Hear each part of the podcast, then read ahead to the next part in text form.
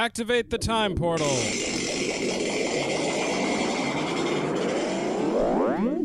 Land before time land, land before time land. From the Cretacean to the Jurassic, and from the Great Green Valley to the big, big water. This land was made for time and land.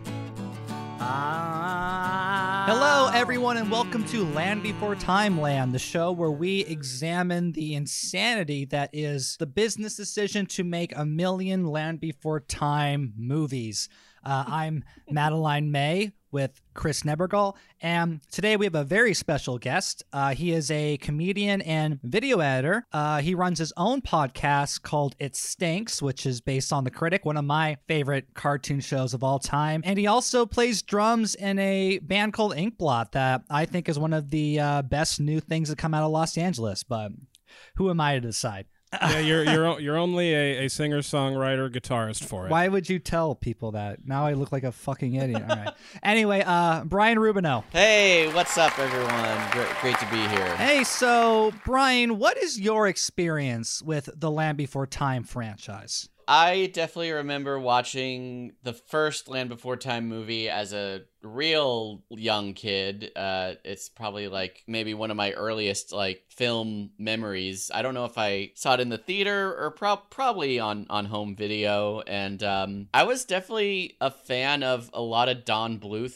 movies growing up. So like you know Fievel, I was a big fan of. Secret of NIMH is really great. But then yeah, just after the first uh, uh, Land Before Time, I never really had any inkling to follow the series as it continued. Like I was unaware for a long time that the series even did continue, let alone that it's now 14 movies strong. I, I had no idea. Yeah, so you didn't know that there were sequels that came out for this for this movie. Uh, Not until like a few years ago where I, I think I was just browsing IMDb for whatever reason and um, just noticed that like oh my god there's like so many of these movies now Uh, that's really funny because I remember seeing commercials for this stuff uh, everywhere. I mean, I watched a lot of like Cartoon Network and Nickelodeon growing up. Yeah, Cartoon Network used to advertise every single sequel. Oh yeah, on they would just pile it and Hmm. pile it uh, onto the commercial breaks. I think they showed some of them, maybe. I, I remember this one uh, being advertised on Cartoon Network. Actually,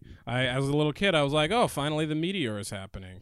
Yes, finally the meteor is happening. Yes. Halfway through the franchise, it is now over. We have we have finished the podcast early. I guess what are your initial the, thoughts? The remaining Yeah. seven films are about the dinosaurs slowly going extinct in the hellscape that has now been created. Yeah, the next seven is actually just a barren landscape that for like a couple, and then we see like some mice crawl out for a little bit. We we see And- Littlefoot uh, uh, learn to kill in order to survive in this harsh, uh, unforgiving land, and then he breaks down and cries because he knows that all he's done is buy himself another day. Uh, when in the grand scheme of things, his kind is is running out of time. I would love it if in the last Land Before Time movie, like all the dinosaurs are dead, everything's been destroyed, it's an ice age, and out of a little burrow comes a small rat, and that rat's name is Grandpa Mousekewitz. and it all fucking connects. It's like a circle. It oh rhymes. man, yeah the uh It's like the don bluth shared universe Uh, so Brian, um, uh, before we dive dive into it, what are your initial impressions of this movie as someone who's only seen the first one? Yeah, well, I, I remember like you know when when you were telling me you were doing this podcast and you were looking for guests and everything and and everything. I of course volunteered myself to be a guest and and you said to me, "Do you want to do the one with aliens in it?" and I was like, "What?" Now, Um, yes. uh, okay. So, like, based on the title alone, the Stone of Cold Fire, I thought, okay, is that going to be like their spaceship? Is that some sort of alien artifact, the Stone of Cold Fire? Turns out it's just a fucking rock, like a meteorite or whatever. And there's not even a Stone of Cold Fire in this movie. They just talk about it and they think they see one, but then it turns out it's it's not. now, one. let now let's not spoil too. spoil the entire Let's not movie let's not spoil too much. Yeah, we got a lot to talk about. Uh, and yes, uh, dear listeners, you did hear that correct. aliens. Uh, we'll explain a little more. In, in the last in the last film, you may recall, we crossed the genre threshold and started doing these these mixed genre movies like number six, which was a western. This one is a science fiction movie. Yes. Th- thematically, th- it may as well be Star Trek, like a Star Trekian philosophy of of bold discovery beyond the stars is woven throughout this entire film about a bunch of talking dinosaurs who have barely invented bowling. Uh, yes. yes. Well, I, I also see shades of there's shades of contact in this because the aliens kind of guide the uh, dinosaurs. There's a bit of um, I don't know, uh, like K-Pax. I want to say. Sure. Yeah. Sure. Uh, there's so anyway, uh, this So one. Let's let's let's give the listeners five seconds to guess how this movie opens. Okay, How do uh, you think this? Mo- where do you think this movie opens? um, Did you guess in space? like all the other sequels yes this one starts in space um with the uh, basically the star trek nemesis opening yeah. uh it's beautiful we're in this galaxy of some kind there's these uh 3D meteors and planets swirling around us to remind uh, you that this is the first Land Before Time movie not made with traditional cell animation. yes, this one is is computer assisted throughout, and it shows. Uh, yeah. In, in case you were wondering, yes, there is 3D. Those aren't those aren't real meteors flying by in the opening. the first animated movie to be done entirely in MS Paint. That's yeah, what it looks uh, like. Yeah, it uh, it beats uh, Homestuck by a few decades at least.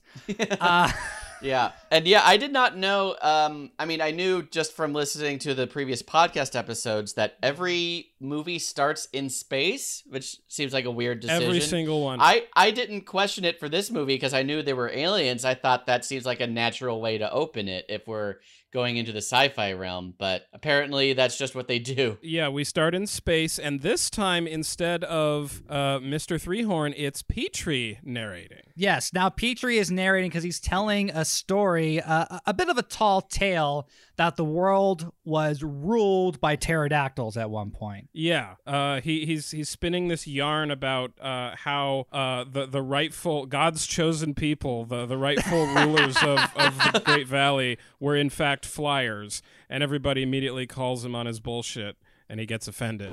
This most smart, most brave, most handsome creature to ever rule the world.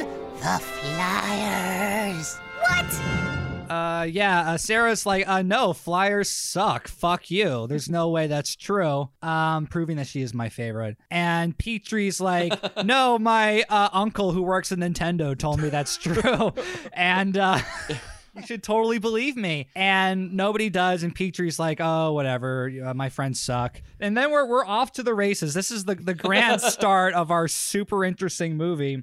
Uh, at this point, Littlefoot notices the Far Walkers, which I guess is just another word for dinosaurs. Because like, what what other fucking thing are they? Some, what I mean, this is what dino they just walk like. so so there's there's a group of I, I guess perpetually migratory dinosaurs who are coming through the Great Valley and staying as guests, and they are being called the Farwalkers. Which, which again, is just what all dinosaurs do. Uh, these sequels just try to make it like the first movie didn't happen because in the first movie, like they very much say that oh, we're migrating from place to place. We don't stay in the Great Valley. Littlefoot's mother is like, I remember the Great Valley from when I was a kid, and that's supposed to imply this is kind of like a place where they go to lay eggs and they. You know, they keep traveling and going back and forth. But in the sequel, they just live forever Well, in I the think, Great Valley. I think the first movie is, is kind of implying that the world is is dying and that the Great Valley is their last sanctuary now and they're going to stay there. But obviously, that's not the case, as we find in the sequels. The Beyond the Mysterious Beyond are plenty of fertile places. But this is the first movie to directly acknowledge events that took place in the original. That film. is true. Then As- we, as will, we will get to. We will get there uh, as well. I remember Cera says a, a great line like, "All these far walkers are gonna eat all our tree stars." They know they can rest here and then go on their way. Yeah, with a belly full of our tree stars. Which is uh, pretty funny. Uh, some anti-immigration. Oh, yeah. going- They ate Just our what- tree stars. Urgh, take our tree Yeah, just what- stars. what- What the hell is a tree star? Because they they never show up in this movie. They're only referenced. I assume there's some sort of like fruit or something. Okay, a tree star is just their shorthand for a leaf. It's a certain kind of, of five. Oh God. It's a five pointed leaf that is generally prized as a delicacy, or it's the main thing that they want to eat. in Yeah, this I. I have to I have to stop myself from talking about this because I just I have so much to say, but I've said it so many times in like five other of these podcasts. Yeah. How my just my bewilderment of these fucking tree stars and how they work. Tree stars in in the first movie, tree stars uh, are given this almost spiritual significance as like a symbol of life, um, and then subsequently they're just like Scooby snacks for dinosaurs. They you just know, love them. It's they're like Right. Things- Yeah. Everybody loves to eat tree stars. I did notice watching this movie the the particular way dinosaurs have of uh, naming things. Like rain is referred to as sky water and things like that. Uh, and it's very inconsistent. Like some things have like a weird name, and other are just what we call them. Like there's no consistency of like what gets a stupid name and what doesn't. yeah. Like Skywater makes no sense. I don't know why they just don't just fucking call that rain. They're inconsistent too with their naming conventions. Oh yeah, it's You know, um vol- volcanoes are sometimes gurgling pits, but in this movie, it's a smoking mountain. yeah. It turns out not a lot of um uh script checkers or I guess not. A, there's no there's no uh Bible of the franchise that everyone must uh, adhere to. So, Which I don't understand because this is an amazing series. Why not try to do the highest quality? Obviously. So the inciting incident uh, of this movie is Littlefoot witnesses a meteor crash in the middle of the night. This big, brilliant blue meteor flies over the Great Valley and crash lands somewhere off beyond the mountains. And Littlefoot is the only person to notice this. And he wakes up his grandparents because he's all excited to tell them about the rock that came from space, and they're like, ah, whatever. The next morning, the scene I still don't understand happens where Littlefoot's grandparents summon him to what looks like a council meeting of everyone in town, and they're like, uh, Littlefoot, uh, word's gotten around about this uh, rock that you saw from space, and we're all very concerned. You see, dear, word has gotten around. And it's made some of our guests a bit, well, upset. And it's like, did you guys spread rumors that he told you about a meteor and now he's in trouble for Like he- making the community upset? He What's didn't happening tell. here? He only told you. What happened is you told everybody, and we're, they freaked out. like seriously, like Littlefoot like wakes up and he's like in trouble for this or something, and the whole town is like worried about this meteor that's crashed, even though that's happened in the Great Valley like eighty times. It just seems like the the adults are are just perpetually in council meetings. Like they have no uh, lives of their own. They they're just perpetually meeting with each other to discuss the goings on of the the valley. Oh yeah, this one reminded me a lot of uh, a lot of DSA meetings that I've been to for sure. it's, it's just just just nothing but but fucking meetings and um, progressive stack and all that stuff. What I love, I mean, what I love is that they say we don't want you talking about the the the the scary rock because we don't want to uh, scare away the far walkers. Like for some reason, Yeah, like, it's we, like we, the- we the want guests- them to like us. Don't like Yeah. ruin this for. We have no friends. Yeah, it's- Littlefoot. It's like they're afraid they're afraid that these migratory dinosaurs are going to think the Great Valley is weird because Littlefoot's going on about this rock when he's not even the one going on about it. it's like Littlefoot, could you please just s- quit being Littlefoot for a day? We want our guests to think we're normal. Can you not do your regular bullshit for one second? They really try hard to justify any reason why the Farwalkers are in this movie because they're really not important to anything that goes on. No, I don't. I don't think they really do anything. Period in this movie. They, they they do absolutely nothing. I don't Um, know why they're in no, the yeah, they film. don't actually need to be in the movie. They don't even serve like a thematic purpose or anything. So anyway, Littlefoot tells about this rock and um, uh, Mr. Threehorn, um, whose whose canon name is Daddy Tops. Uh, Oh my god. Mr. you Three cannot make this up. the the standard naysayer. I think I met him in West Hollywood. Oh, you know him too. Super nice guy. Um, but Mr. Threehorn is, is the the standard naysayer of the group. So he's he's just like, ah, it's just an ordinary meteor, you know, they happen all the time. Which And is weird that every- just uh, meteors happen all the time in this world. It's Yeah. just like flying, like the the world is the universe is being destroyed before their eyes, like just on a constant basis. Flying rocks, volcanoes, earthquakes, earth shakes. Sorry, and um, And so he's like, ah, you know, it's just a normal meteor. And Littlefoot's like, no, this one was different. This one was blue. And it's like, okay, sure, kid, you saw a blue meteor. Ah, you know, they all they all treat it like he like he just saw Bigfoot or something. Oh, that's right. The the dialogue says it's blue, but in the movie it's clearly yellow. Yeah. right? Yeah, it, Am I- it- it's some strange rock from space with a color that no one's seen before and can describe. Uh, it's just of all power. the color.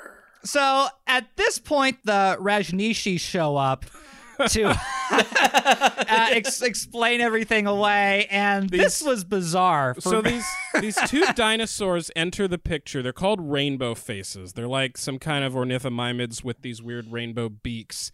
And they all of a sudden enter the scene to start just like arrogantly naysaying all the skeptics in town. They're like, "Well, how do you know he didn't see a special meteor?" Have you really seen all there is to see? Are there no mysteries left for you? yeah, they, Have they- you ever considered that maybe there's something beyond the Great Valley? And then they go into the Monty Python Galaxy song. Beyond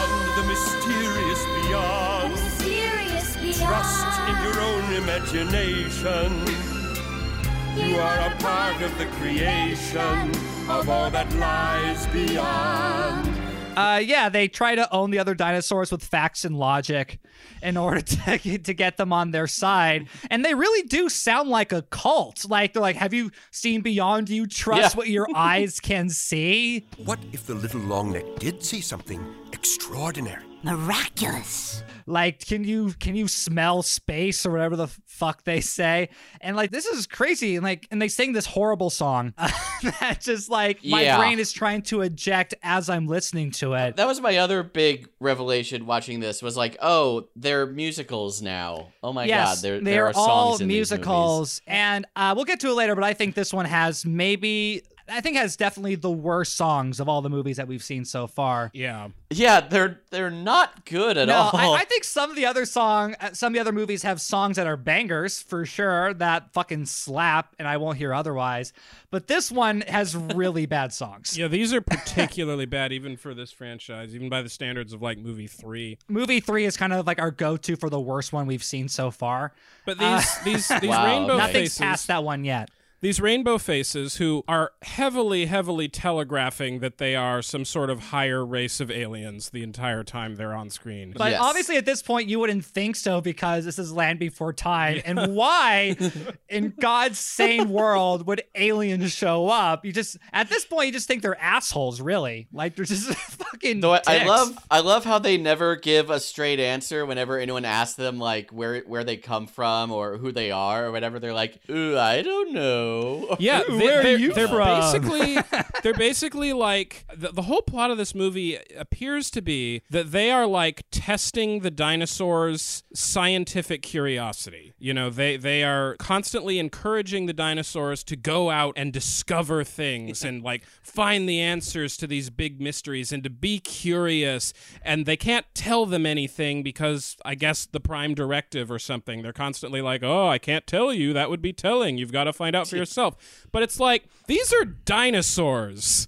These are not people they, they haven't they haven't gotten to the stone age yet like the, the the furthest advance that they've got is they've apparently invented bowling in this movie as we will I, see I honestly like looking back. I think these these aliens are trying to prank the other dinosaurs because like they're the ones that come up with the idea of the stone of cold fire. They're the ones that make that up. Yeah, so they they they show up to this meeting and they're like, "Well, that meteor could be a stone of cold fire." And they proceed to spin this yarn about a a mystical rock from outer space that will give you superpowers if you touch it. Like it's some kind of monolith from 2001 A Space Odyssey. Some say that these stones can shine light without heat. Some believe they can give powers far beyond our comprehension, heal the sick, and other miracles. And like they're just making this up. Yeah, this Like- isn't like a dinosaur legend that the other dinosaurs know. It's just they just totally made it up. Like they're just like, oh, dude, we're gonna tell these fucking idiot dinosaurs this crazy shit. This is this alien prank show. This is alien jackass. It's it's like if Vulcans came to Earth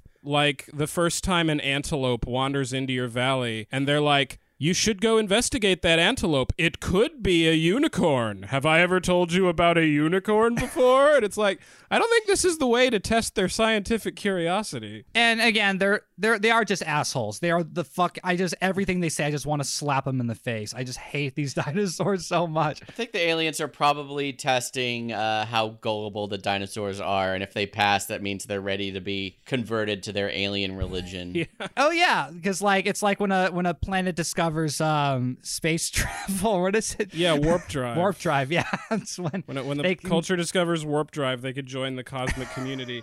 But apparently, when dinosaurs invent bowling, they, they can join the alien dinosaur community. Yeah. But it's just like, you know, go find a species that's invented writing, at least, to do Yeah. this with. Don't waste your time on these dinosaurs who use words like Skywater. Sorry, I just want to note real quick in this song, they rhyme scariest with rarest. I, I just wanted to mention that. Yes. Out where the darkness is the scariest. Out where the wonders are the rarest. Uh, some advanced species.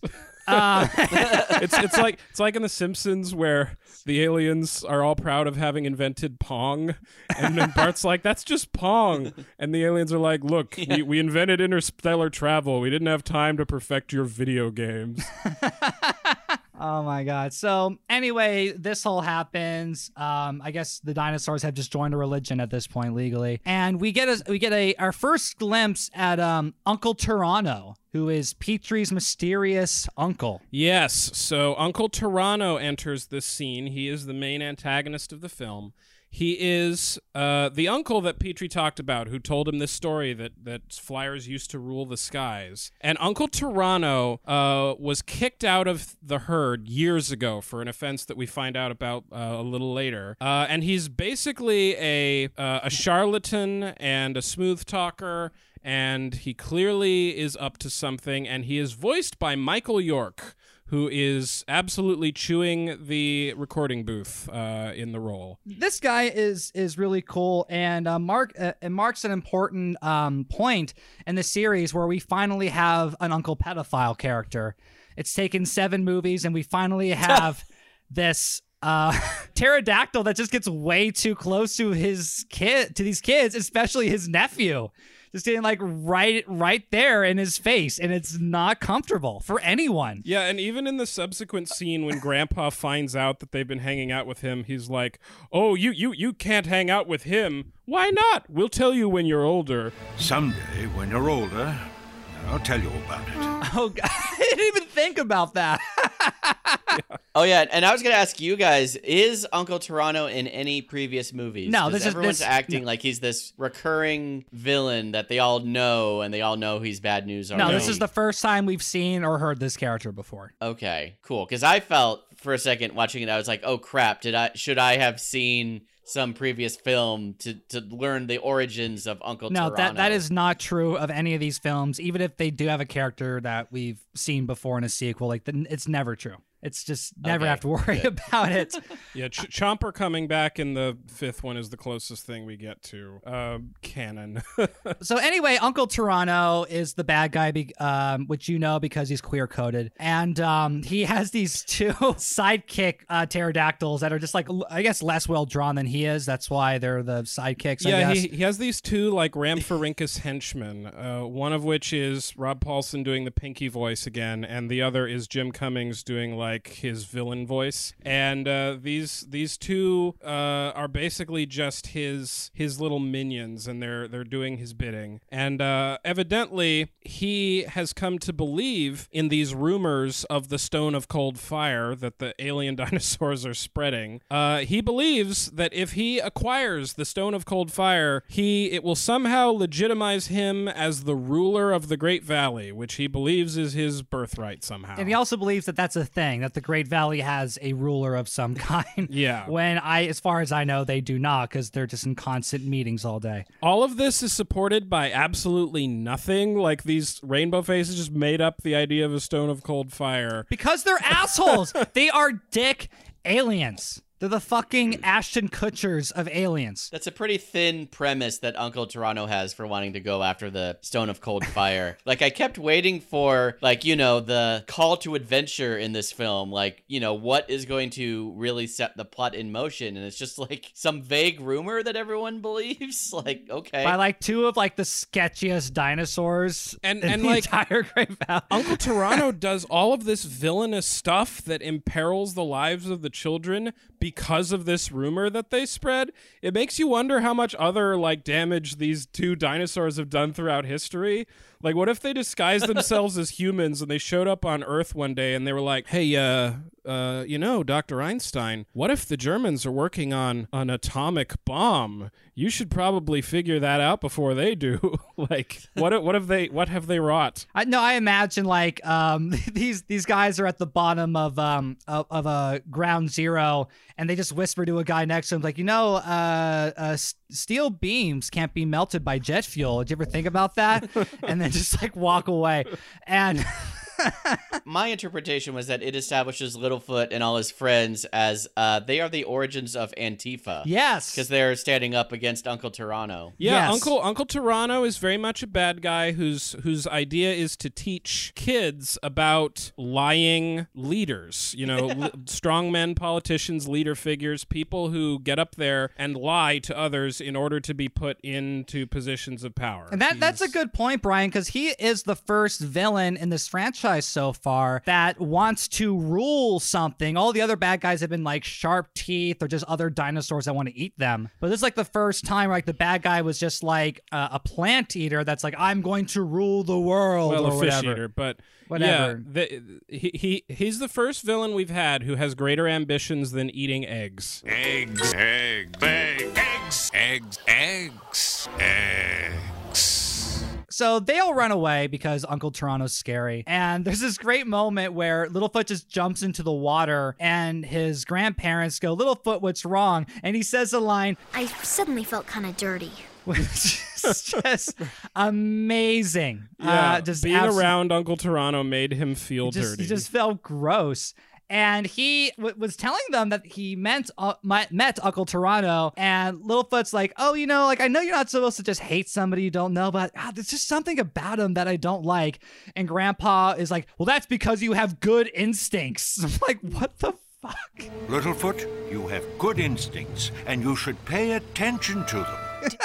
It's like, yes, trust, trust your will to hate. Uh, yeah.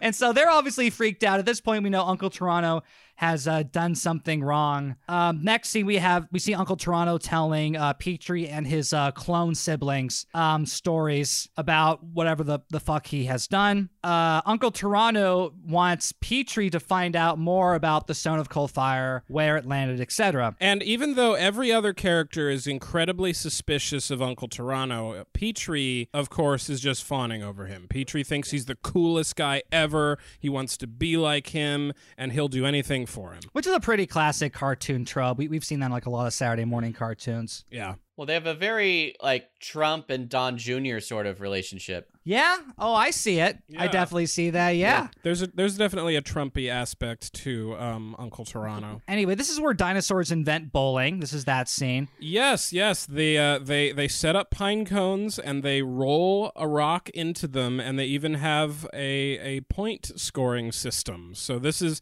by far the most advanced invention uh, that we've seen so far in the Land Before Time films. Spas were invented in one of the TV show episodes. And That's yeah, you can't make that up. They did invent spas. They did invent spas, but uh, yeah, this is this is the first instance of they understand the concept of game uh, mechanics and, and victory conditions. Thank God, because I thought these dinosaurs were just bored out of their minds all the time. well, that's why they invented bowling. That's that's why Fred Flintstone is, is so good at bowling. It's one of the earliest games ever invented. So at this point, Petrie's like, "Hey, uh, you know what's better than bowling? Uh, talking about that that meteor that you saw, Littlefoot." And speaking of rock, say, how about that stone of cold fire, huh? Littlefoot's like, "Petrie, that's a weird ass question." And Cera sees through his shit instantly. Because she's the yeah, because she's the because she's the most suspicious one. Her father um, is one of the um, architects of QAnon. Uh, So obviously she would, you know, just see right through it. There's a funny part here where like Petrie runs off because everyone like calls him out. He's like, "You're all just a bunch of stink bugs," and just like goes crying. And his uncle just appears out of nowhere, just like jumps out from screen like, "Hey, Petrie!" Yeah, Petrie, he- Petrie is very sad because uh, his friends all, t- you know, tell him that he shouldn't trust his uncle and that he's a bad person. And this makes Petrie cry. And Petrie flies away and he's landing on a branch crying. And then, like, out of a dark void of, of, of inky blackness just materializes through the magic of animation Uncle Pterano like a ghost melting out of the leaves. And he's like, There, there, Petrie, tell me what's wrong. This is where we find out about Uncle Pterano's goal, which is to take the rock, like we said, and rule the Great Valley. He thinks of himself as just. He says lines like, My quest is noble. I do this for morals. Ducky unfortunately overhears this and gets captured. And so their new plan is just to take a hostage with them so nobody tries to stop them from uh, getting this rock, which works pretty well. I have to say this is a good idea because it, it totally works. and they just they get away. Yeah. Yeah, so I, I guess I guess Petrie has somehow relayed enough information uh, just by saying, "Oh, Littlefoot said it went over the mountains." That Uncle Pterano knows where to fly to get the Stone of Cold Fire. You'd think he could have just, you know, flown around and seen it from the air previously because he's a pterosaur. But they kidnap Ducky and they set off uh, for the place where it landed, which is on Three Horn Peak, a big volcano shaped like a three horn. Because Lord knows we don't have enough rock formations shaped like dinosaurs as landmarks in the Or, Great vol- Valley. or volcanoes. I don't know like how many minutes into the film this is, but seeing as how the film is only like what, 75 minutes total, that, like yeah. it takes them it takes them way too long to actually like set out on the journey to go after the Stone of Cold Fire. Like I was really expecting that like in the first, I don't know, 15 20 minutes. Oh yeah, it It feels like it's the movie is like half over already by the time they set out to find Well. These these, movies these are- films are all about the art of filler. Yeah, the, these are yeah. This is Yes. these are the beauty of padding. Is what I like to call these movies. Just amazing what they will do to stall a scene. Here we find out the origin story of Uncle Pterano. We find out why the rest of the herd hates him. They do a flashback to the first movie. Yes. Uh, so apparently, in this retconned vision of the first movie, when the adults were separated from the children in the big earth shake, they all were migrating toward the Great Valley. And this contradicts the first movie, and we'll Okay, get to I- I why was- in a moment. Okay, yeah, I'm I'm very mad about this contradiction. But before we get to okay, that, we- just what happens is uh, Uncle Pterano has a disagreement with the rest of the herd about where to go. They're all democratically voting on, you know, the route that they're going to take. Uncle Pterano disagrees and he takes like a faction of his own supporters off in a different direction and gets them all killed. He basically leads them into a trap by mistake and a bunch of sharp teeth eat them. And we have the most hardcore scene in any of these Land Before Time movies where we see dinosaurs just straight up dying. Like we see this Parasaurolophus just fall off a cliff and presumably die from sharp teeth like chasing chasing her off a cliff and like it's it's just this really gnarly scene where they all get killed implicitly and uh, Uncle Pterano goes back to the group and is and is shamed. Maddie, I'll let you get into why why well, this let, is an let, enraging well, scene. well, let, us talk about this moment because this is is a really interesting moment. Um, when I was a kid, I was really affected by this. This was um, this was the last Land Before Time movie I watched as a kid. And I remember seeing this scene and being like really affected, like, oh, this is like really sad. Like this Uncle Pterano has like a sad backstory. Yeah, it's it's pretty it's pretty hardcore for these movies. Uh, the, just the amount of death uh, on his shoulders. Yeah, it, it it was by far the most, I guess, dramatic scene of of the whole film, where yeah, you see actual dinosaurs uh, dying. But then I, I remember when uh, when they kind of come out of the flashback, the I I think it's um, Littlefoot's grandfather just says, "And we never saw them again." Like he's trying to lead them to believe, like, oh, they're all just living on a farm somewhere. Or something. Yeah, like he he, te- He's trying to he tells it. this story, but like, and we see all this death, but I guess like he just didn't tell him that part or didn't know that part. Flashbacks are weird. But Yeah. but the thing about the scene is, if our viewers remember the first movie, Maddie, what is the first Okay, movie so all I was about? I was immediately very pissed off about this scene because the first movie the main one of the main conflicts is this idea that the herds do not travel together. Uh, there's a line where uh, Cera's dad, Mr. Threehorn, says three horns don't play with long necks, and Littlefoot's mother says, "Oh, you know, l- long necks only travel with long necks. That's just how it's always been." And That's like the main that- conflict that's the main of the thing. first movie. And what's really cool about that is why Littlefoot and his, the friends he meets in that first movie are so important because they are basically the first multi uh, dinosaur herd. Because they're all different species of dinosaurs kind of working together and like making um, making uh, it work.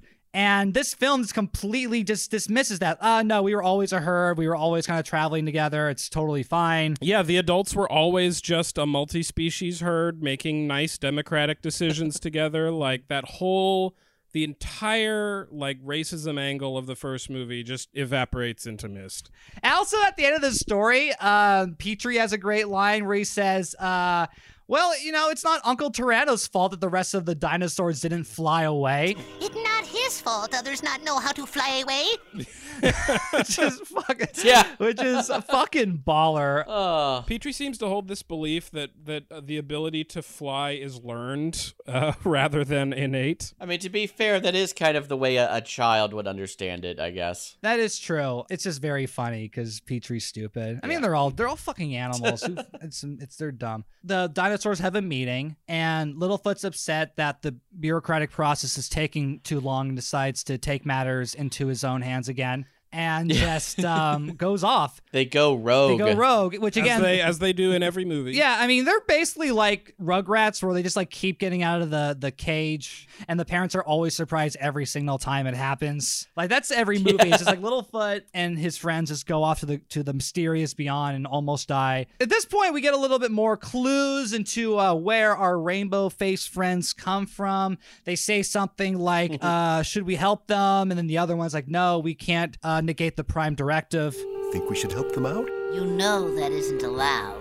We Yeah, they do don't s- they don't say the prime directive directly, but that's basically it. They're like, "No, we're not allowed to intervene." Do you think the aliens, by by some astronomical chance, actually look like dinosaurs, or are they taking the form of? I think they're taking the I form think they're of taking the form of dinosaurs. That's my guess. They they seem like a Yeah. very advanced species. Like at the end of the film, they leave without getting onto a spaceship. They just kind of like beam up into the heavens Right. like dolphins in Hitchhiker's Guide. So I, I, I think they're they're non corporeal. I think they're capable of, of taking any form. They're like Star Trek energy beings. Oh yeah, they're, they're the Yeah, cre- they're the I- creatures from uh, Close Encounters. Oh, they had a spaceship. Man, they're they're like gaseous kind of. They're like weird little light creatures, weren't they? The- no, they- you're misremembering that ah, Okay, movie whatever. pretty hard. Who fuck whatever. That's you know that movie sucks. All right, don't watch it. I think the the rainbow faces like tried to copy the form of dinosaurs, but got it a little wrong. Like they didn't know that dinosaurs have monocolored faces, which is why people call them rainbow faces. So they must be like, "Oh fuck, we fucked up." Yeah, they they yeah they don't see color the same way that we do, so they just mess it up. The, yeah, the rainbow faces. One thing that, that I'll notice that I'll briefly complain about as a paleo nerd in this movie is as these movies advance, the depiction of new dinosaur characters and background dinosaurs is getting closer and closer to like modern realistic paleo art, which basically means that every new character is going to increasingly contradict the design aesthetic of the original characters. like you know, Ducky's mom is supposed to be a, a Parasaurolophus, and she looks nothing like a Parasaurolophus, but her design has defined that species for this whole franchise. But in this movie, there's literally a shot where there's Ducky's mom, and then in the background, there's a different Parasaurolophus that looks like a modern rendering of one that looks like completely like different and more realistic, and it, it doesn't make any sense. But the rainbow faces kind of fit into that. Like they feel like somebody was trying to design a more realistic dinosaur, and it just kind of clashes with the others. Yeah, they're all just different kinds of dinosaurs. Everyone is different. So the rest of this movie is boring. So let's try and get through it. Uh, so there's a, there is a fun couple of funny scenes that I want to point out. Yeah. There's a moment where one of the um, the the pterodactyl henchmen complains about Ducky's voice, which is which is a fun meta moment. I've been putting up with that whiny little voice since we took off. No, no, no! Yep, yep, yep! It's driving me nuts, nuts, nuts! Yes. Or he's like, he's like, no, no, no, and yep, yep, yep. I was like, I'm gonna fucking kill her, which is funny. And then there's a, an even more meta moment where Cera, uh, right before they're gonna cross a, a gap with vines, goes, Hey, wait a minute. Don't you know that in every time we go out, we have to cross over a vine or we have to like use a, a rock or a log? Every time we sneak off and leave the Great Valley, we end up having to crawl across some giant ditch or pointy rocks or something. Yeah. And somehow the only way to do it is if we use some big tipping boulder or rotten old log. Uh huh. And I always end up at the back of the line, falling off or getting chased by a sharp tooth.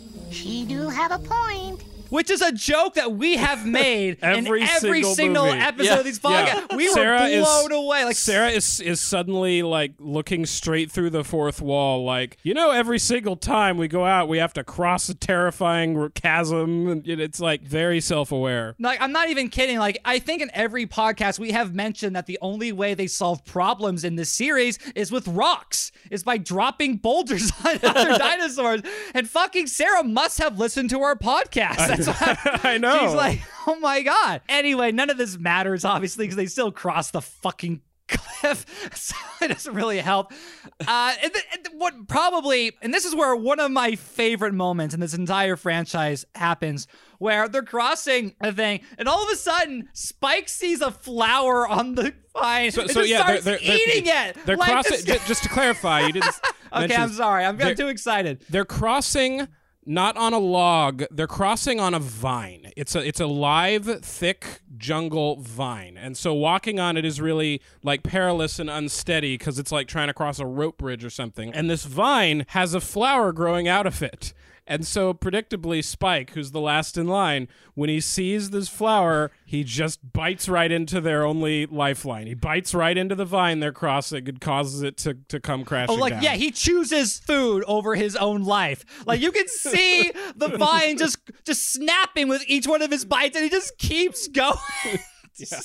It's actually a It's so- legitimately funny it's moment. so insane. Like, just what is Spike thinking as he's eating?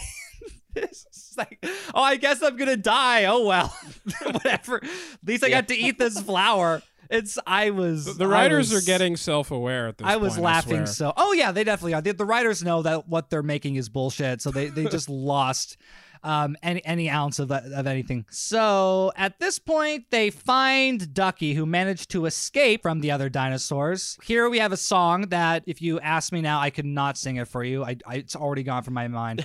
After that first song, anytime they started singing again, I just wrote in my notes, "Oh God, they're singing again." Uh, and what, what's really like, if you had told me at the beginning that that first song was going to be the best song of the three, I would have called you crazy. But I guess Oh, it was because the second song is horrible. Everybody has a lot of good inside them, and everybody has a little bad.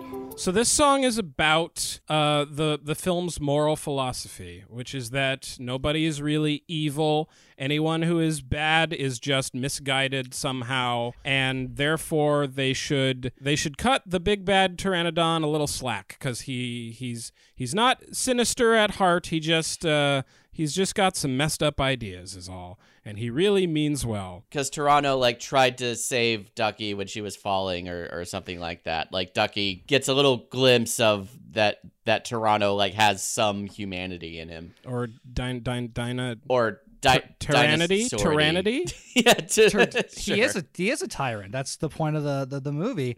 Um, yes, yeah. The moral of the song, as Chris said, is that dinosaurs are like onions; they have layers. Ducky gets captured again, which is like, what the fuck was the point of any of this shit?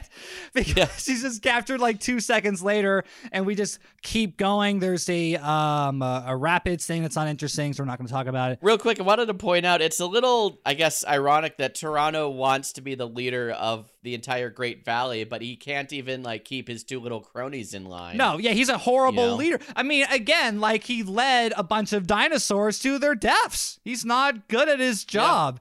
And he's just fun. and again, he's fucking creepy. He's a very, very strange dinosaur. I will say one thing about the rapid scene, as boring as it is. There is a moment where they point to these vines, and one of them says, I have an idea. And then in the next scene, the vines are just tied to a log with no explanation how fucking dinosaurs did that. It's Yeah. just, we just have to accept that, they just, that they were just able to do that. It's just like cut to the the vines are tied to the log. You there's a weird you pointed this out. There's an animation error with these pterodactyls? Okay, so the the main three villains, whenever they are on the ground, their wings, like the membrane part of their wings, is perfectly solid colored. It's opaque. But the instant they take off, and in every single uh, shot in which they are flying, for some reason, the membrane of their wings is translucent. You can see through it. And I don't know I noticed that. if it's a bizarre stylistic choice or if it just like made animating easier if they could like see dinosaurs bodies through their wings or something. I don't know whose idea it was. I don't know why it's in there. I don't know if it's like just a bad artistic choice or if it's like a cheap thing. But for some reason this happens. Like in mid shot their wing will go from being opaque opaque to being translucent. It, it it does lead to like these like you said these weird situations where like they'll be flying but like the exact frame they land on the ground the wings just turn mm-hmm. regular solid. Yeah Like once you notice it you can't unsee it. It's it's very strange. At this point the rest of the dinosaurs have figured out that the kids have gone. The uh, council blames Mr. Threehorn because it is always his fault. That's 100% true. we go to the pterodactyls who get their own song, and this is probably the worst song in the movie. I'm a very important creature, tremendously brave and strong. I find that I'm frequently right when others are often wrong. It's the villain song. It's it's Uncle Pterano sings his own "Be Prepared" style song about how cool he is. It's basically his his ego song where he sings about how much smarter and better and and awesomer uh, everybody else uh, should think he is. I guess like they're showing that the pterodactyls, uh, the other his goon pterodactyls, are gonna like are gonna kill him or something. They're going to betray him once they get the stone and take it for themselves. Yeah, there's there's rising tension between Uncle Pterano and his goons. Again, like who could fucking care? and and it's weird because oh, if if only anything that interesting happened. Yeah, if, if only this this movie had conflict. And it's weird because this whole movie is suggesting that Uncle Pterano is not bad at his core. You know, there's literally a song about it. They're constantly showing Right. that he's he's having second thoughts or he's feeling a little guilty and you know, eventually he does kind of renounce his evil ways.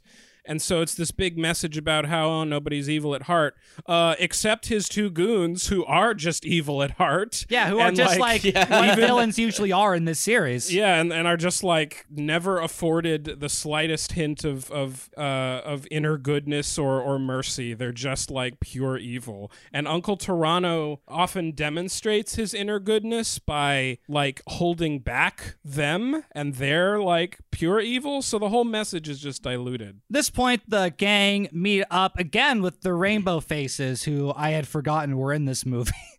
At this point, uh, they show up, they break the Prime Directive, and I guess at that point they're like, "Well, fuck it, we'll just help you." From we've already screwed up, we're over, we're already going to get written up by Star Command, so we're gonna Yeah. to. Uh, Yeah, one of them one of them breaks the prime directive by giving them food to eat when they're hungry, giving them a bunch of tree stars, and then they decide, okay, we'll just help you get to the Stone of Cold Fire and rescue your friends. This part kind of confused me because, like I said, I didn't know what tree stars were, and they here they refer to the leaves as green food. which is true. A good, good observation, Brian. Tree stars are a subcategory of green food. It's it's kind of like all fruit is fruit, but apples are a type of fruit. Tree stars are a type of green Sure. food. And it's the best one. It's the pr- it's the prime rib. We're, we're experts Yeah. on this topic at this point. I think so much about these fucking tree stars. It's invaded my life. The rainbow faces help them and decide to teach the the dinosaurs uh, science facts for whatever reason. Like,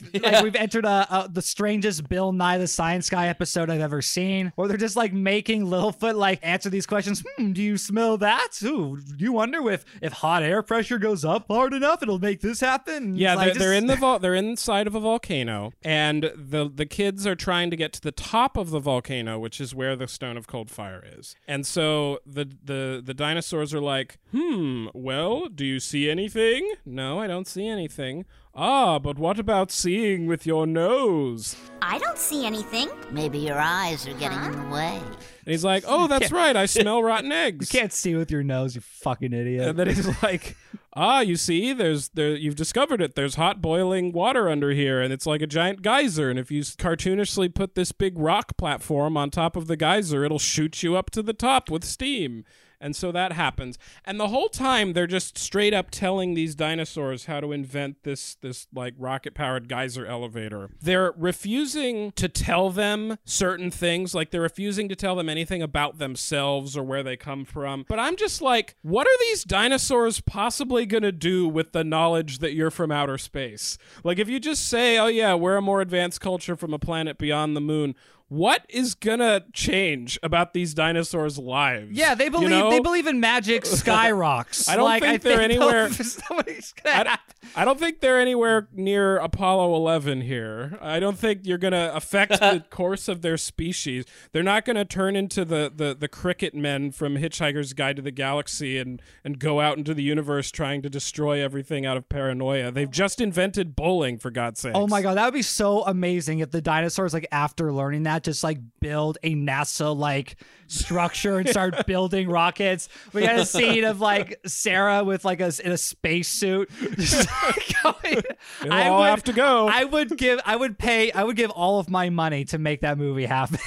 I would give every ounce of my life to make that happen. The dinosaurs eventually get to the surface and they find the stone of cold fire. And Uncle Pterano touches it, and holy shit, wouldn't you know it? Magic isn't real. Nothing happens. Yeah, he goes through this whole ritual. Like he like prays to the stone to like bestow the power onto him or whatever. He does like this whole ritual. It's thing. like Belloq opening the Ark. Hear me, O stone of cold fire! Yeah. Uh, yeah, he read the Necronomicon wrong and uh, it didn't work out for him. The two goons try to like uh, break it up so they could like take some of it. Yeah, they, they immediately turn on him. They're like, You're an idiot, and therefore it's ours now. And then they do the same exact thing as him, just trying to like smash it open this like, time. wh- yeah, what's your fucking plan, uh, guys? They, yeah. the volcano erupts. Who would have thought a volcano erupts in a Land Before Time movie? They get saved at the last minute by uh, Petrie's mom. Oh, this is so great. And, and this this big pterodactyl that I've never seen before. Okay, so earlier, Oh, yeah. when the parents were having their council of, "Oh my God, we're idiots! Our kids ran away to save the day, like they do every single time. We should have realized this." Their plan of rescue is to tell Petrie's mother to go find another flyer to go help her rescue the kids.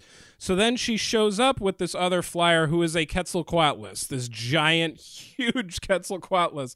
And he lands, and Cera's like, wow, that is one big flyer. And my favorite moment in any Land Before Time movie happens, where this big, giant, majestic dinosaur, uh, pterosaur leans his head down and opens his mouth, and his line is, Die?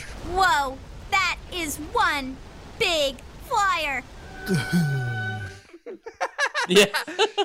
yeah, he doesn't say anything. We don't even learn his name. Like why why is he just there? a he's just a big dumb himbo dinosaur. Like he's gonna say a big line, and he's just like, I like to fly. Christ, Christ on a biscuit. and I will love him and hug him and squeeze him. What a beautiful movie. We So uh, then the yeah. bad guys, while the good guys are flying away, the bad guys, uh, I guess, finally succeed in, in hitting this this meteor hard enough to break it up, and it explodes like they just hit like an old block of dynamite. It just like literally explodes. Well, on I, I think like a the, the I think the volcano erupts at the, the moment the uh, the stone or, or something like that. I don't know if the stone itself exploded. it sure looks like the stone explodes. Who fucking It causes the earth shake, as they call yes, it. Yes, the earth shake. Uncle Pterano uh, saves Ducky because he gets like a little flashback to the last time he didn't save a dinosaur, and this is enough to um, get the dinosaurs to uh, not kill him immediately when he comes back into the Great Valley. Instead, deciding to uh, give give a pro prison an- analysis. Yeah, so they're, they they've gathered round the Great Valley when everyone's safe, and they've got Uncle Pterano in the middle of the crowd there. And Grandpa's like, "Because you saved Ducky, your sentence has been reduced to five years exile." And I'm like, "Reduced from what? what were you Well, guys they- gonna do?"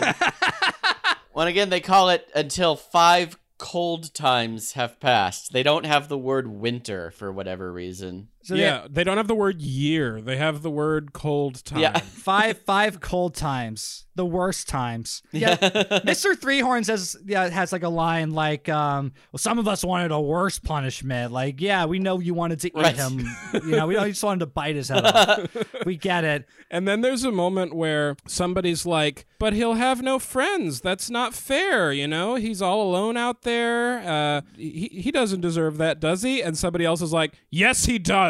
And everybody's just like, "Yes, it's fine. He deserves it." that was that yeah that was part of the the judge's sentence was you are not allowed to have friends for five years there's another weird moment where mr three-horn again everyone's favorite character like starts to like talk to him like he's a dog he's like hey come on yep get out of here you come on Shoo, scoot, scoot, shoo." get out of here get out of here flyer Yeah. just like totally de- dehumanizing him which is pretty great Deflyerizing him. Doesn't Pterano also speak to his cronies that way at one point when he's trying to get rid of them? Or am I misremembering? Oh, may oh, you know what? Maybe let's say that happens because I want to give this. I want to pretend like this movie did something Well, smart. he, he is very violent and dismissive toward his cronies. That is very like, true. Like every cartoon bad guy. Let's say it's dramatic irony. Uh, Petrie says one of the stupidest things I've ever heard. He says in his voice, "What we need with magic when we have each other," What we need with magic when we got each other.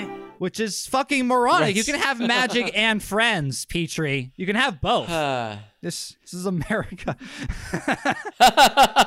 so this happens. The he gets exiled. The Farwalkers go away, and uh, Littlefoot decides to say goodbye to the Rainbow Faces, who reveal that, as we've been saying, are fucking aliens. The whole time they were Yeah. fucking aliens. So another another meteor flies overhead, and Littlefoot's like talking to the Rainbow Faces alone one night on a hilltop, uh, you know, on his cornfield in Kansas, uh, and he's like. So there never was a stone of cold fire. You just made that up. And they're like, "What's important is that you went searching for answers." You see, the stone never really mattered. It's what you did to discover the truth about it. That is what's important. because what they were interested in was causing these dinosaurs to have a scientific renaissance. They sing a little reprise of their song about how there's so much to learn and discover in the universe, and then they're like, "What's that over there?" And Littlefoot turns around, and then they get beamed up into space. But it doesn't work because he still turns Yeah. around and sees them getting beamed up into space. Yeah. At this point, Littlefoot has lost his mind. You have to understand that he's just crazy for the rest of his life. Yeah, he's just, it's just completely just his mind is destroyed. Littlefoot is the only dinosaur who knows that aliens exist, and no one will ever believe him. the next time you see Littlefoot, he's like writing letters of correspondence to his to his friend in another state, At saying Arkham University. at, Arkham, at Dino Arkham University, The about Dino Institute.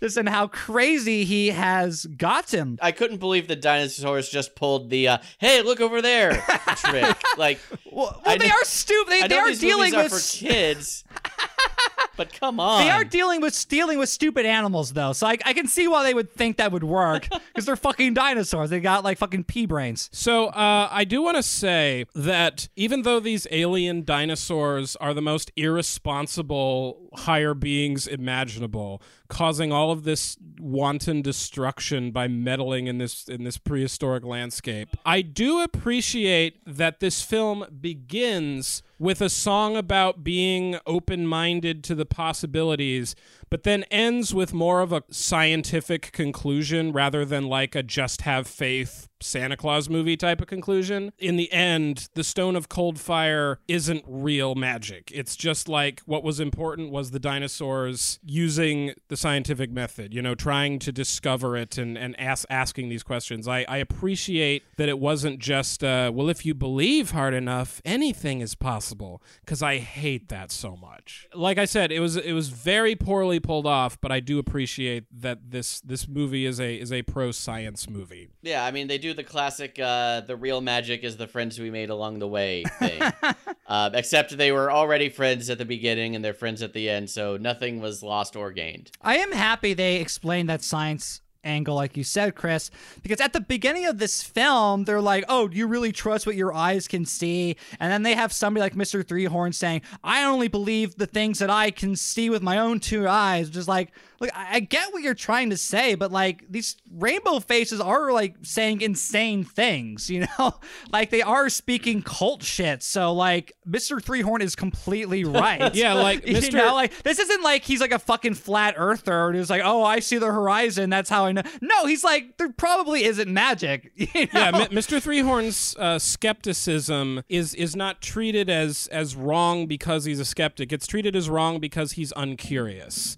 You know, like this movie is about how, you know, you should seek the real answers. You shouldn't just believe whatever, but you should seek the answers. You shouldn't just be uninterested in learning any more than, you know, what's relevant to your immediate life right now. That's Land Before Time 7, The Stone of Cold Fire. Brian, what did you think overall of this movie? Oh God. Um, it made me miss like you know th- when kids movies will occasionally put in a joke or two that only adults will get. I was begging for something like that during this movie, but instead it's just all just like really namby pamby kind of entertainment for kids where no one is ever really in danger. Nothing really dramatic ever happens. It's just, it's what I sometimes call a DVD shaped babysitter. That's a really interesting point because this, like I said before, this is the last one of the series that I watched when I was a kid. This came out in uh 2000, first of the decade, and uh, I was born uh 89, which means that I would have been probably about 10 or 11 when this movie came out. That was apparently old enough to never watch another one again because I had did not watch any of the other movies after this. Like that was the age where I just like I no, I cannot watch these movies anymore. And you know, you say it's it's it's just this utterly uh inoffensive little little movie. This is probably like one of the most hardcore perilous ones that there have been since the first one. Like we've just been through five previous sequels that are completely inane compared to this. Like this one has dinosaurs falling off cliffs and dying. Like this one has somewhat heavier themes of personal guilt. Like this is this is much much worse in that way than any of the others are. Like it's com- it's more Wow. yeah, as the villain is more complicated than we're used to. There is some kind of depth to this character, which is why even like to this day I remember this this this movie pretty strongly. So, now that we have finished the movie section, it is time for everybody's favorite segment, Dino Facts with Professor Truthosaurus.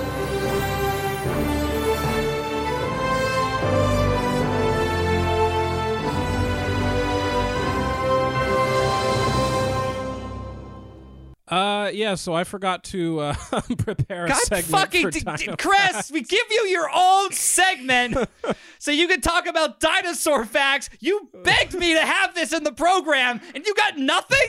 I forgot. Uh, God I completely fucking forgot. damn it! I got I got something. Oh, something. can Brian? What Right. is? wh- I got I got kind of something. Okay. So just at, you know, as as I was watching the film, as I mentioned, it, it occurred to me that the dinosaurs have this very particular way of of naming things. Like it, it's usually they just whatever the most distinguishing characteristic is of something that becomes their name. So like Littlefoot, Sharptooth, Rainbow Face. That's how they name things in this world. So my question to all of you guys is if you were in Land Before Time, what would your name be? Uh, well, the the names that the dinosaurs give to species are very like toddler like like that, but the names of the individual characters are actually usually derived from the name of their dinosaur species that they are, with the exception of Littlefoot. It's like Cera for Ceratops, you know, Ceratopsian, Petrie for like pterodactyl, you know, Mr. Threehorn's first name is Tops as in Triceratops. Like a lot of the names come from from something like that. Uh, but I think we would be What, what would your name be, Chris? I don't know. Oh God, I don't know. What's what kind of dinosaur am I? Yeah, pretend you're yourself. Like, what feature would they, you know, what what would become your name? Uh oh. I like don't for know. me, want me to go first because I, Yeah, I introduced g- this yeah, give us an example, dumb yeah, topic. yeah. I think they'd probably call me long sleeper because uh, I like to sleep a lot. Oh, yeah, that's there you go. Who doesn't like sleep? Uh, Chris, you got one? Uh,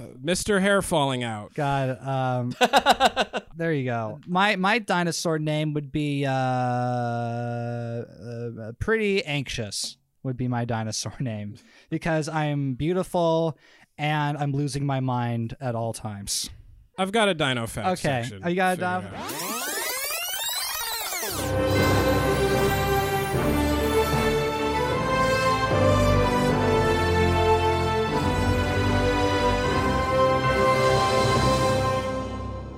For Dino Facts, uh, I was first thinking about talking about pterosaurs because flyers play such a big role in this movie. But we've got a Land Before Time sequel coming up called The Great Day of the Flyers, which sounds like the ideal time to talk about pterosaurs.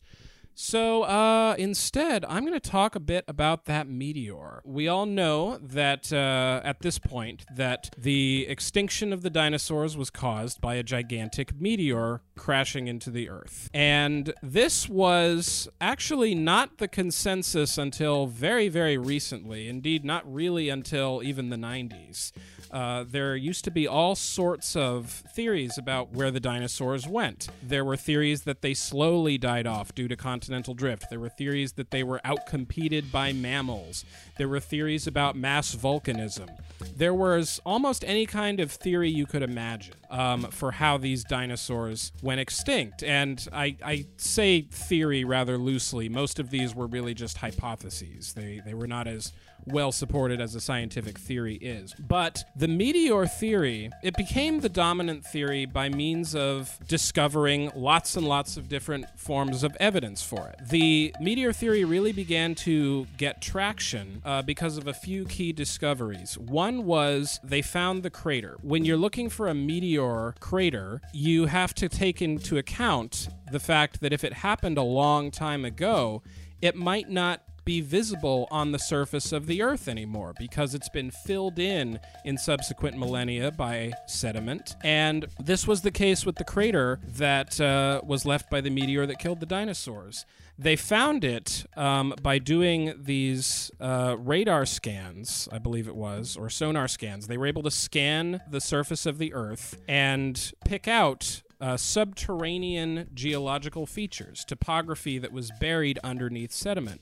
And they found a crater in uh, Mexico. It's on the Yucatan Peninsula. It's about half on land and half in uh, underneath the water. A lot of the rocks and the sediment from the area of this crater dates to about 66 million years ago, which is when that dinosaur extinction very suddenly happened. And the fossil record supports a very rapid extinction of the dinosaurs. It doesn't support a gradual die off over millions of years. It supports an almost instantaneous geological event. You know, one million years they were there, the next they're gone.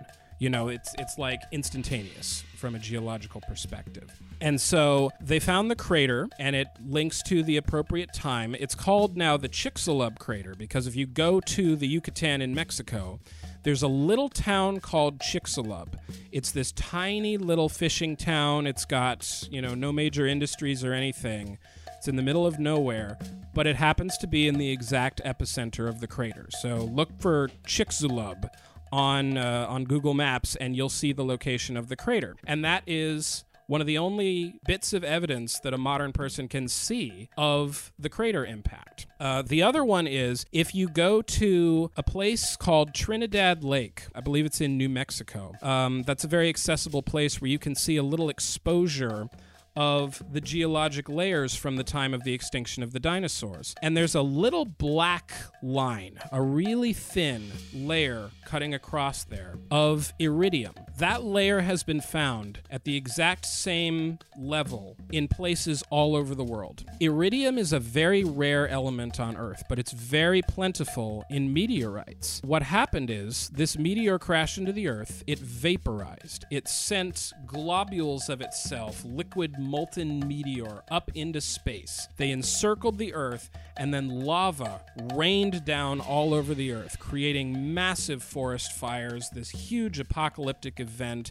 and raining all of this iridium down all over the earth, which was so thick it produced a permanent geologic layer that then got buried. And right at the moment of the extinction of the dinosaurs, you find this as like a line, a little cutoff point. Dinosaur fossils are found beneath it, they're not found above it. And so finding those two smoking guns, the crater and the iridium layer, basically confirmed uh, that the dinosaurs were killed by a meteor, which is now our uh, ubiquitous belief. That's really interesting, Chris. Uh, Professor Truthosaurus, if you will. Um, I would like to provide a alternative history.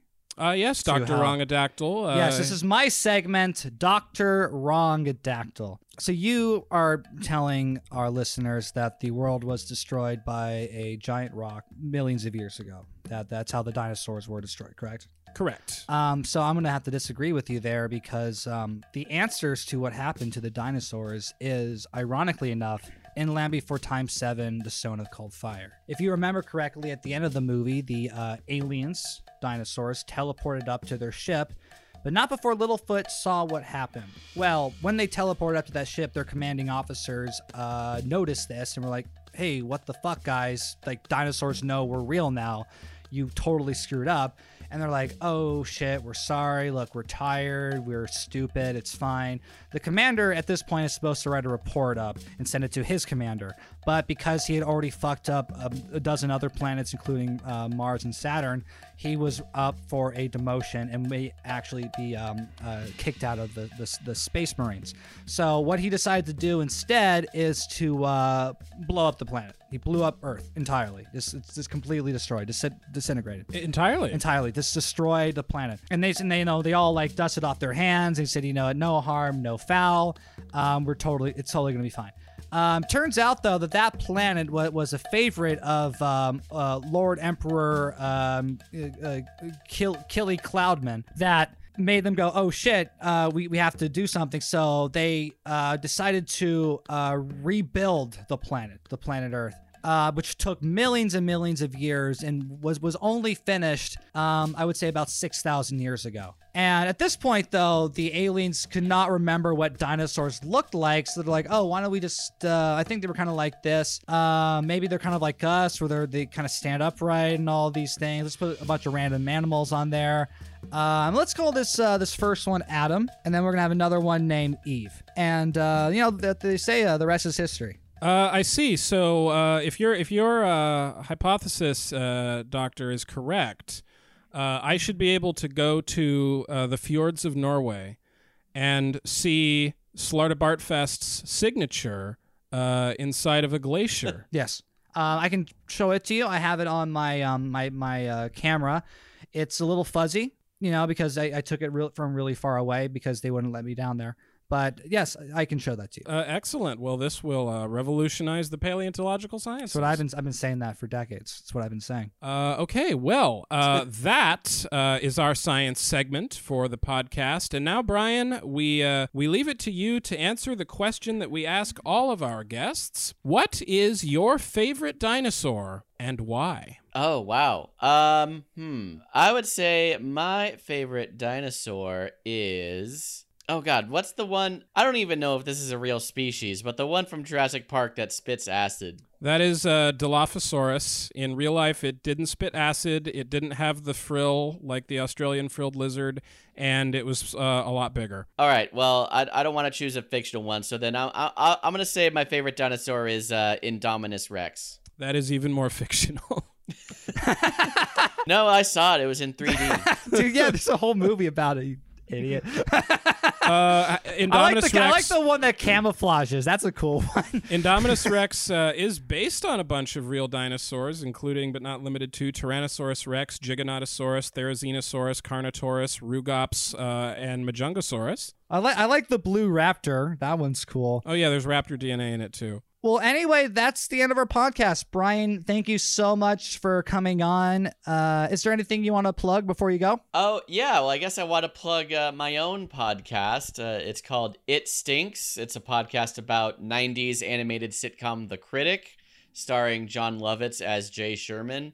Uh, we're basically going through the whole series episode by episode. So yeah, you can find that on Apple, uh, Spotify, all the places you normally find podcasts, and um, and yeah, you can find it on social media at It Stinks Pod on all the things: Facebook, Twitter, etc. It's a very funny podcast. Uh, definitely check it out. And uh, now we leave Land Before Time Land, which is what we call the portal dimension. Uh, you know, it's best not to think about it. It'll make your mind invert. Okay, let's let's just do it. All right, goodbye, everybody. Activating the time portal.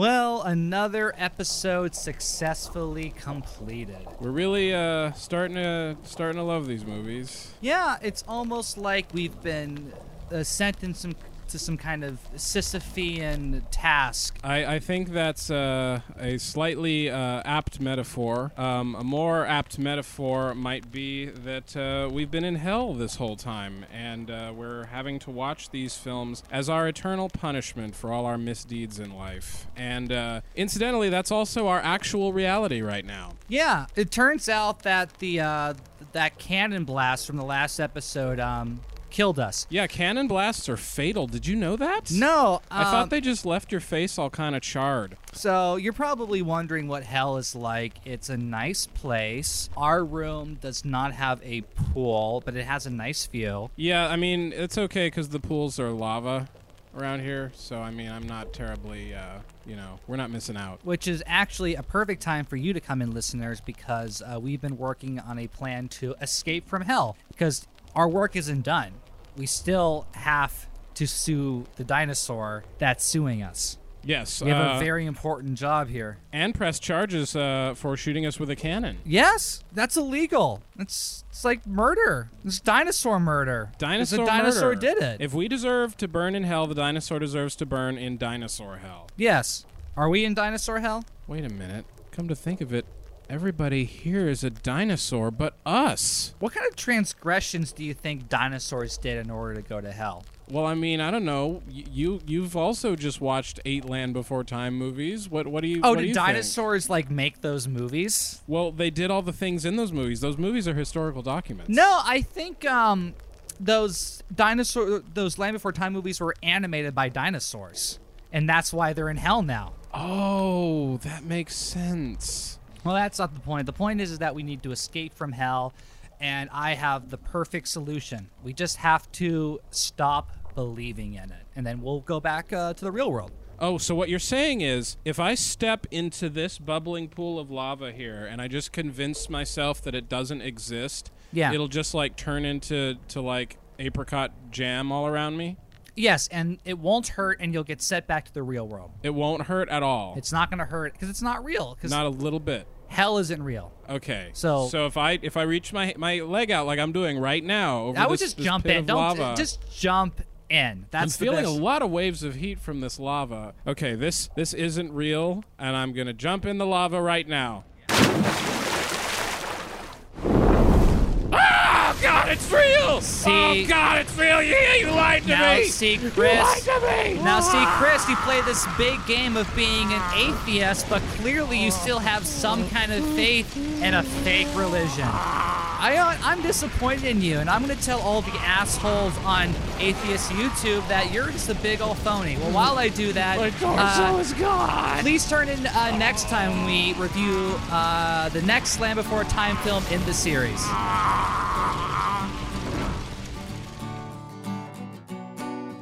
This land was made for time and land.